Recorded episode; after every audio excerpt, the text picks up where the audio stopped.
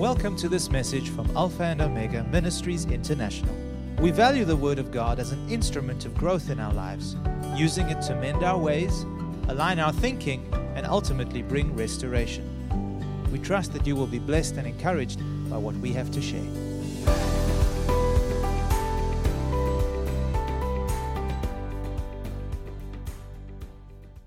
Now, before we go and launch into our lesson tonight, I'd like us to go through some of the things that we have learned last Sunday from our study in learning how to receive from God.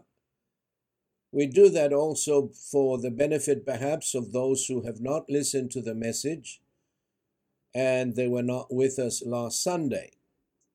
We've read from, as a foundational scripture, from 1 Corinthians chapter 2, verses 9 through 12. So we're going to go through those same verses of scripture once again. First of all, I want to read verse 9 from 1 Corinthians chapter 2. As it is written, eye has not seen, nor ear heard, nor have entered into the heart of man the things which God has prepared for those who love him. This particular scripture tells us that our natural senses are incapable of knowing the wonderful things that God has already prepared for those who believe in him. The reason being is that the things that God has prepared for us are spiritual, and they reside in the realm of the spirit. That is why our physical senses are incapable of knowing those things except by the revelation of the Holy Spirit. We read in Ephesians chapter 1, verse 3, just to confirm that what I'm saying to you is scriptural. It says, "Blessed be the God and Father of our Lord Jesus Christ, who has blessed us with every spiritual blessing in heavenly places in Christ." Two things that we should notice here. The scripture says that God has already blessed us. He's not going to bless us. He has already done it through Jesus Christ. And those blessings by which he has blessed us is spiritual. The blessings of the Lord are spiritual, and spiritual things can only be discerned and received by the Spirit. And of course, these include salvation, destiny, purpose, and callings. All of those things are in the realm of the Spirit. The only way for us to know what God has given and prepared for us is to step over into the realm of the Spirit and allow the Holy Spirit to reveal them to our spirits and then give illumination to our minds. Now let's go on reading verse 10, 11, and 12. But God has revealed them to us. What's them? Them are those things that God has already prepared. God has revealed them to us through his Spirit, capital S. For the Spirit searches all things, yes, the deep things of God. For what man knows the things of a man, except the spirit of the man which is in him? Even so, no one knows the things of God, except the Spirit of God. Now we have received not the spirit of the world, but the Spirit of who is from God, that we might know the things that have been freely given to us by God. What a wonderful verse of scripture here. Notice that we have not received the spirit of the world when we got born again, but we have received the Spirit who is from God, so that we might know the things that have been freely given to us by God. So these verses tell us that God reveals these spiritual things to us by the Holy Spirit whom He has given to us. Scripture also tells us that in order for us to know those things, there is no other way but only through the revelation of the Spirit. So we thank God for the coming of the Holy Spirit, and through whom we know things that cannot be known any other way. And I think here maybe we should stop and ponder and mention a few things. I don't think that we have truly appreciated the person of the Holy Spirit as much as we should in the life of the church. We need to come to a place where we give Him the rightful place, not only to acknowledge Him, but also to honor Him as the Lord within the church. Because the more we honor, the more we recognize, the more we rely on the person of the Holy Spirit, the greater His ministry will be to us, not just in revelation area, but also in helping us to be the kind of people or the kind of witnesses that we should be for Jesus Christ. Now, We've talked last week, and we've mentioned that the ministry of the Spirit, or one of the ministries, is to give revelation knowledge of those things that belong to you as a believer.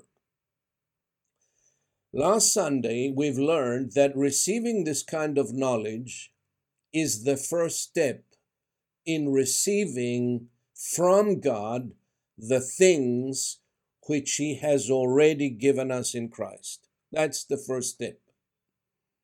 When you know what belongs to you in Christ, and this kind of knowledge that we're talking about empowers and positions the believer to receive. And we've mentioned, remember last week we talked about two kinds of knowledge: natural knowledge, revelation knowledge. But the knowledge that we're speaking about here is heart knowledge, revelation knowledge. The process by which the Spirit brings this wonderful revelation knowledge is through meditation in the written Word of God. Meditation brings revelation. And the more we honor and recognize the person of the Holy Spirit in our lives, the more time we spend in the Word of God with Him, the more revelation knowledge we receive. Psalm 119, verse 130 says, "The entrance of your words give light. It gives understanding to the simple." Light here refers to revelation knowledge. Once we receive knowledge of what the Lord has given, immediately faith is activated.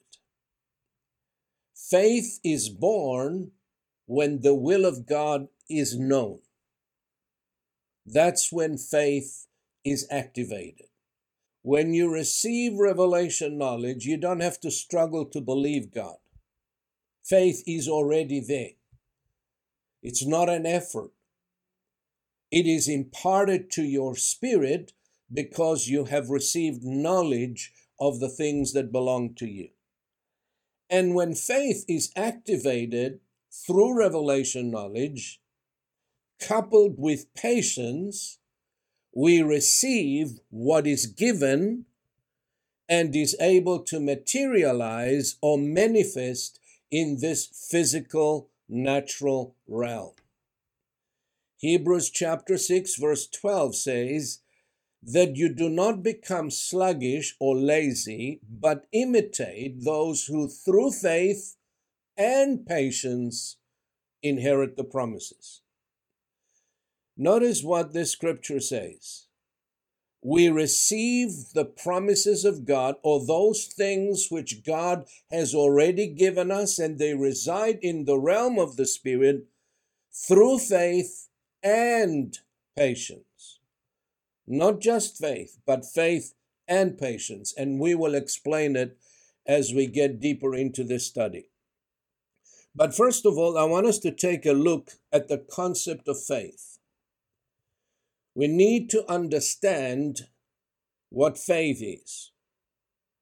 And I found from my experiences, when it comes to believing God, and when it comes to the realm of faith, many believers are confused. They don't know how to believe God.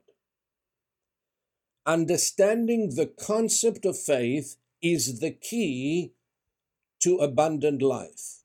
Because whatever God is going to give you, the only way you can receive it is through the avenue or the channel of faith. Faith takes what God has already given. Let me put it to you in simple terms so that perhaps you can understand it better.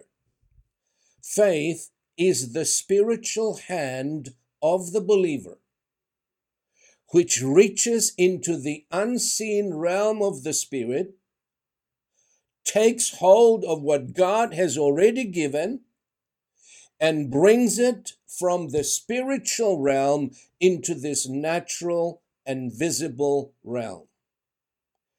That is what faith does.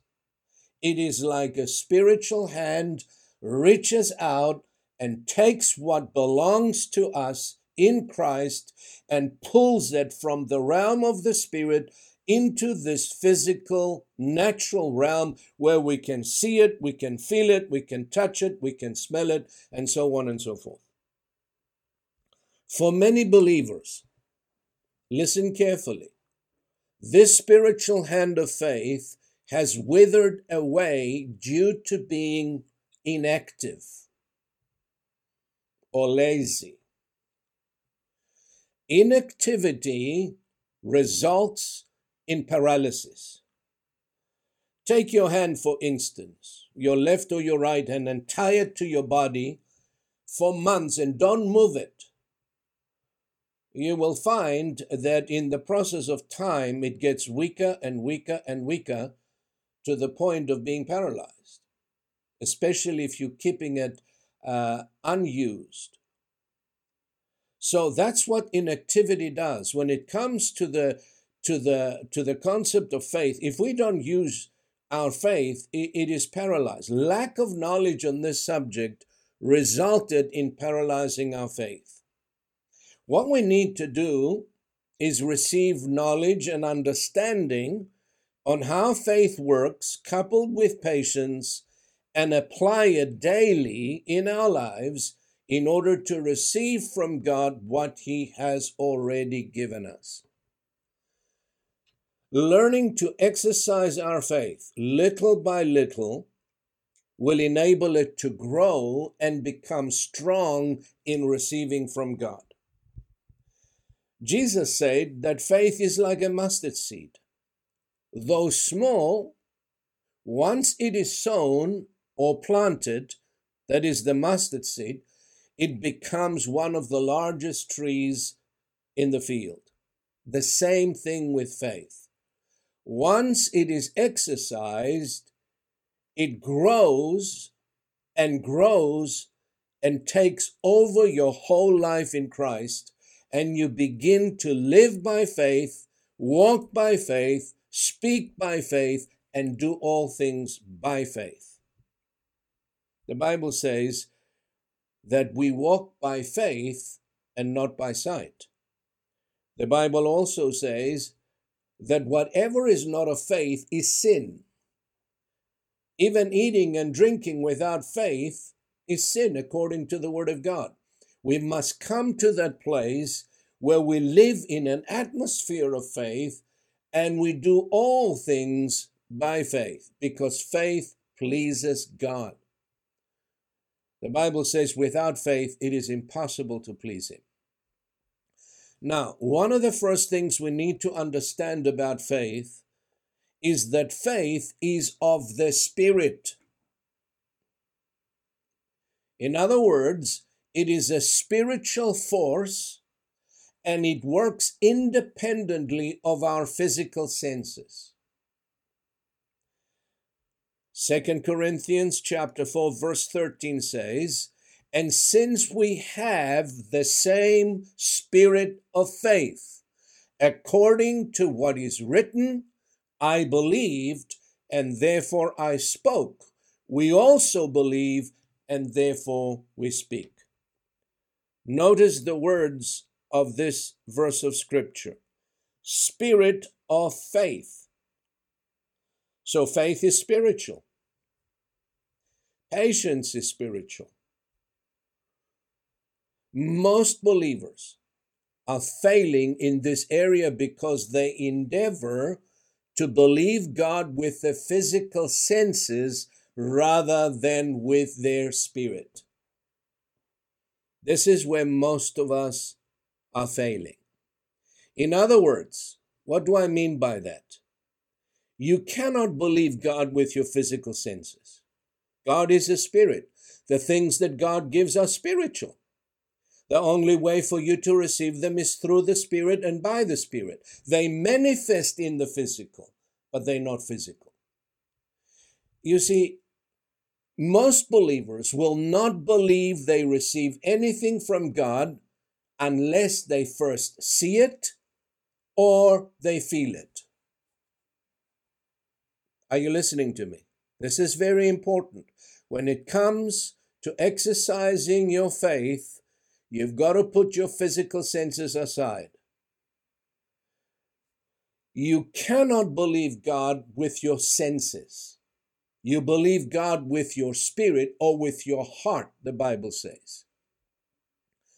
Just like Thomas did when he said to the rest of the disciples, "Unless I see in his hands the print of the nails, and put my finger into the print of the nails, and put my hand into his side, I will not believe." You see, Thomas was trying to believe that Jesus was raised from the dead with his physical senses. And like Thomas, there are many today who will not believe what the Word of God says unless the physical senses tells them so. And that is not Bible faith. That is imitation faith. That's not spiritual faith. That's head faith. Are you listening to me? It is natural faith, which is based on natural knowledge received by our physical senses. We spoke about this last Sunday. Natural knowledge is received by our five physical senses. Spiritual knowledge is received by the revelation of the Spirit. You cannot believe God with your natural senses. It's impossible. That is head faith, false faith. Now, we have discussed this in our previous lesson, and I'm just going over it again. Natural knowledge is insufficient and incapable of receiving anything from God. And this kind of faith will get us nowhere. It's like putting the cart before the horse. Jesus said that the blessed people are those who have not seen, who have not felt, yet have believed. That's where the blessing relies. You want to be blessed? You're going to have to believe God and believe His word and believe His promises, believe what He said, believe what belongs to you before you see it and before you feel it. If you don't believe before you see it and before you feel it, you will never have it. Are you out there? Amen. Bible faith, true Bible faith, or faith which pleases God, is faith which believes the spoken or the written word of God, regardless of what our physical senses tell us. You see, God's word is not subject to our physical senses, but rather our physical senses ought to be subject to the word of the living God. Why? Because God is greater than our flesh. Doesn't take much sense to figure that out. Our physical senses have their place, and they have been given to us to enable us to function and live in this physical world. When it comes, though, to believing God, we use our spiritual senses and not our physical ones, because God is a spirit and the things of God are spiritual. If you believe what your senses tell you, rather than what God reveals to you by the Spirit, then your physical senses have become your God or your master. That's why Paul calls some Christians body-ruled or carnal believers. In other words, they were ruled by their physical senses rather than being ruled or guided by the Spirit of God. In other words, if you believe what your senses tell you rather than what the Word of God says, you give greater allegiance to what your body tells you than what God's Word says. Do you see how foolish that is? It is absolutely foolish. Amen. The reason we side more with our physical senses rather than the Word of God is because we are more body conscious rather than spirit conscious. Meaning, we have not grown or developed spiritually. And this is where most of the problems reside, because of spiritual immaturity. Lack of spiritual growth produces a lot of problems in the believer's life and in the life of the church.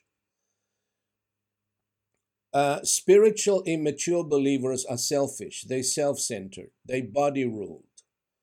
They can only think about themselves and no one else. Me and me, mine and me, mine. He didn't treat me right. He didn't do what is right. I expected him to do this and he didn't do it. That's mine. All of those things are childish according to the Bible. That's why Jesus said, if you want to come after me and become my disciple, the first thing you got to do is to deny yourself. You take up your cross and you follow him daily. Taking up the cross means death.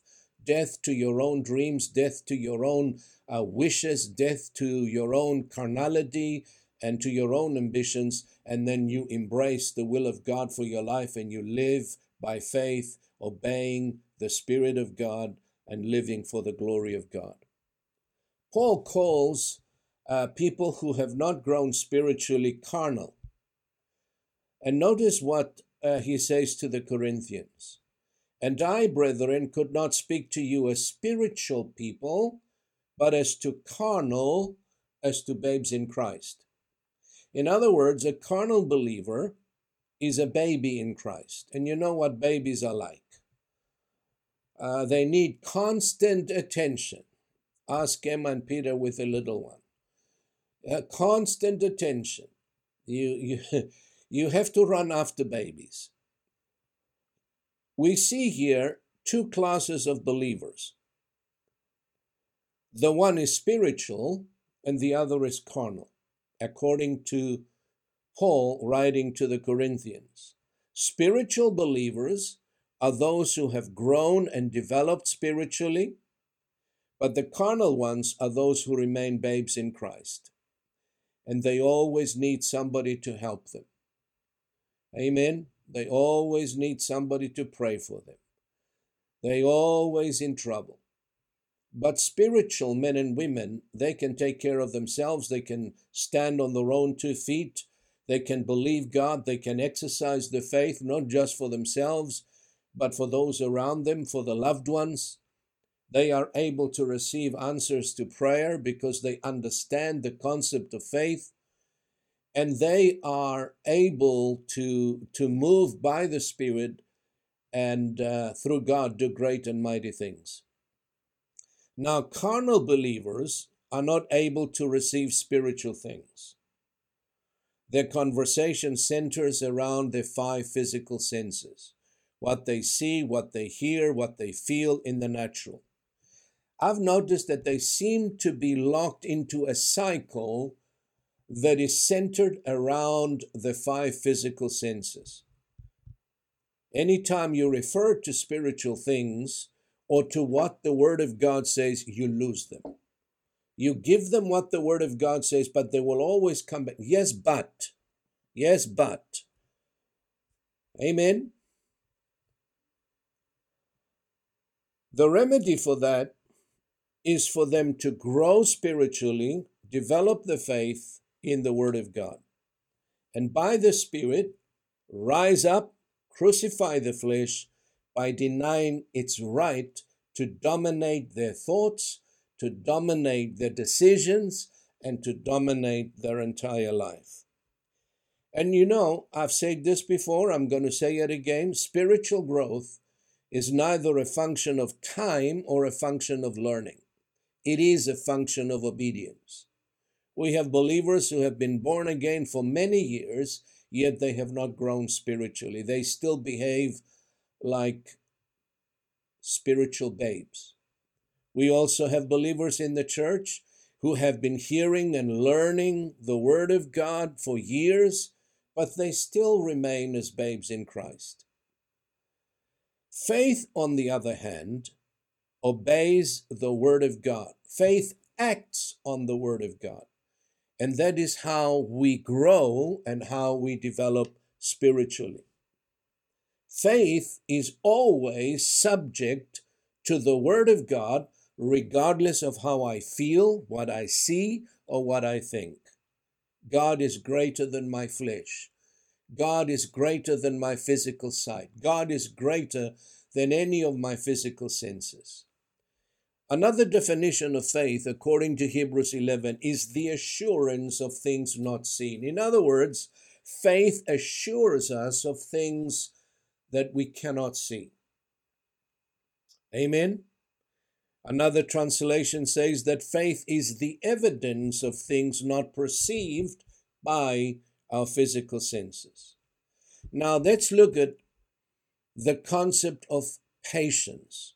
What is patience? How does patience work in relation to our faith? We're going to explain that. Once faith is activated and released through our words and through our actions, something that we will take a closer look in another lesson, how do you release your faith? How do you exercise your faith? Once faith is activated and released, the force of patience rushes in to assist and hold our faith steadfast, without wavering, without giving in to pressure, until what we received by faith in the Spirit materializes in the natural. Patience is also referred to as endurance, the capacity to endure and the ability to remain constant or the same under all and any circumstances. In other words, patience is unyielding to pressure or temptation. It is unyielding to trial. And we see that throughout the Scriptures. When the three Hebrew boys were threatened that they're going to be thrown into the fire, they did not succumb to the threats. Not only did they believe God, but they were guarded with the force of endurance and patience. In other words, patience does not give in to contradictory circumstances, regardless of what it looks like or regardless what it feels like. This is an attitude I believe that every believer needs to develop in the walk with the Lord if we desire to grow spiritually. In Hebrews chapter 10, verse 36, the Word of God instructs us with the following: for you have need of patience. It doesn't say you have need of faith. It says you have need of patience, that after you have done the will of God, you might receive the promise. Let me explain it this way. From the time we release our faith and believe that we receive from God until the time it manifests in the natural, it takes an element of time. It can be a day, it can be a week, it can be a month, it can be a year, or sometimes years. It's sometimes it's short, other times it's longer, and that depends on the level of our faith, or even how hard the devil fights and resists the answer or the result that we are waiting for. We need to understand that we have an adversary, and his name is Satan. He doesn't want you to receive from God, so he resists the answer. He tries to block the answer through natural circumstances, because remember, he is the God of this natural world. He can make things happen in the natural that are contradictory to what you believe. That's why you have to hold on through patience that you have received what God promised until you see the manifestation of the thing that you've prayed for. And this is where mostly the force of patience comes to aid our faith and keep us steadfast in our confidence and unyielding to the natural pressure that the enemy might put around us.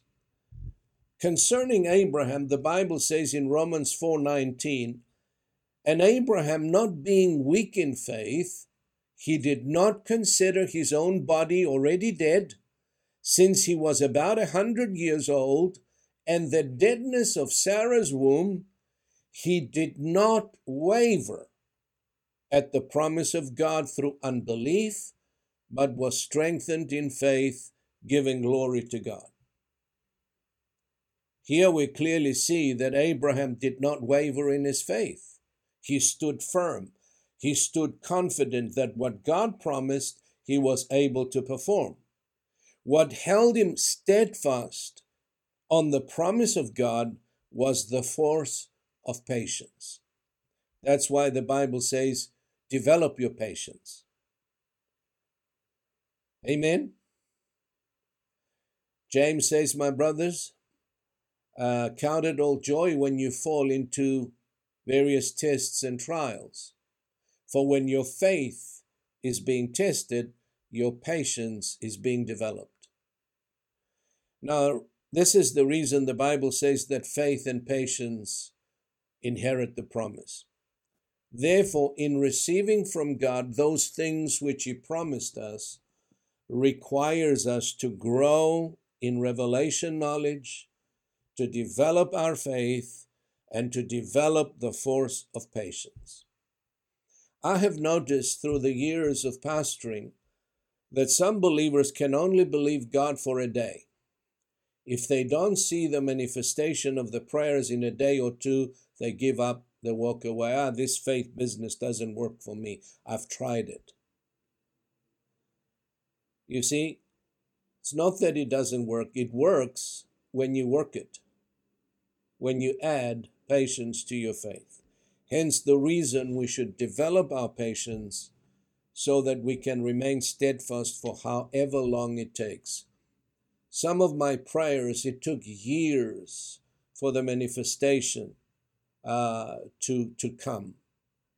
It took years of believing God and standing firm on His word, declaring that God is faithful, that what He promised me is able to perform. And God came through. God is always faithful. He will never disappoint you once you exercise your faith and you believe and you trust Him and you remain steadfast and confident in your confession of faith. So, it's important to work on those things, to meditate on the things that we've shared today, to develop both faith and patience. Remember that if you don't use your faith in the little things, when you are smacked with something big, you will not be able to handle it. Amen? Don't wait to exercise your faith until cancer hits you. We need to exercise our faith in little things first. Believe God as you drive. Believe God for divine protection. Believe God for a parking bay. Believe God for the things that you need. Maybe you have all the things that you need. Why not do this as a, how can I put it, as a hobby? Believe God for, even if you have the money, don't buy it. Wait. Say, Lord, I'm going to trust you for this. I'm going to believe you for this. And you will see how God works. That's how faith is exercised. Amen? Are you still out there? Praise the Lord. Let's give the Lord thanks for His word. Father, we thank you so much for the word of God. We thank you for the blessed Holy Spirit which you have sent to live within each and every one of us. Father, make us more aware of your Spirit's presence. Help us to honor Him, to acknowledge His presence in our lives, to rely constantly on Him. For your word instructs us to acknowledge Him in all of our ways. Then He will direct our paths. Thank you, blessed Holy Spirit, for you have come to be our helper, our teacher, our guide, our standby, and a faithful friend. Teach us how to be sensitive to your leading, in Jesus' precious and wonderful name. Amen and amen. Thank you for listening to this message. For additional resources or more information about this ministry, come and visit us at alphaomegaint.org.za.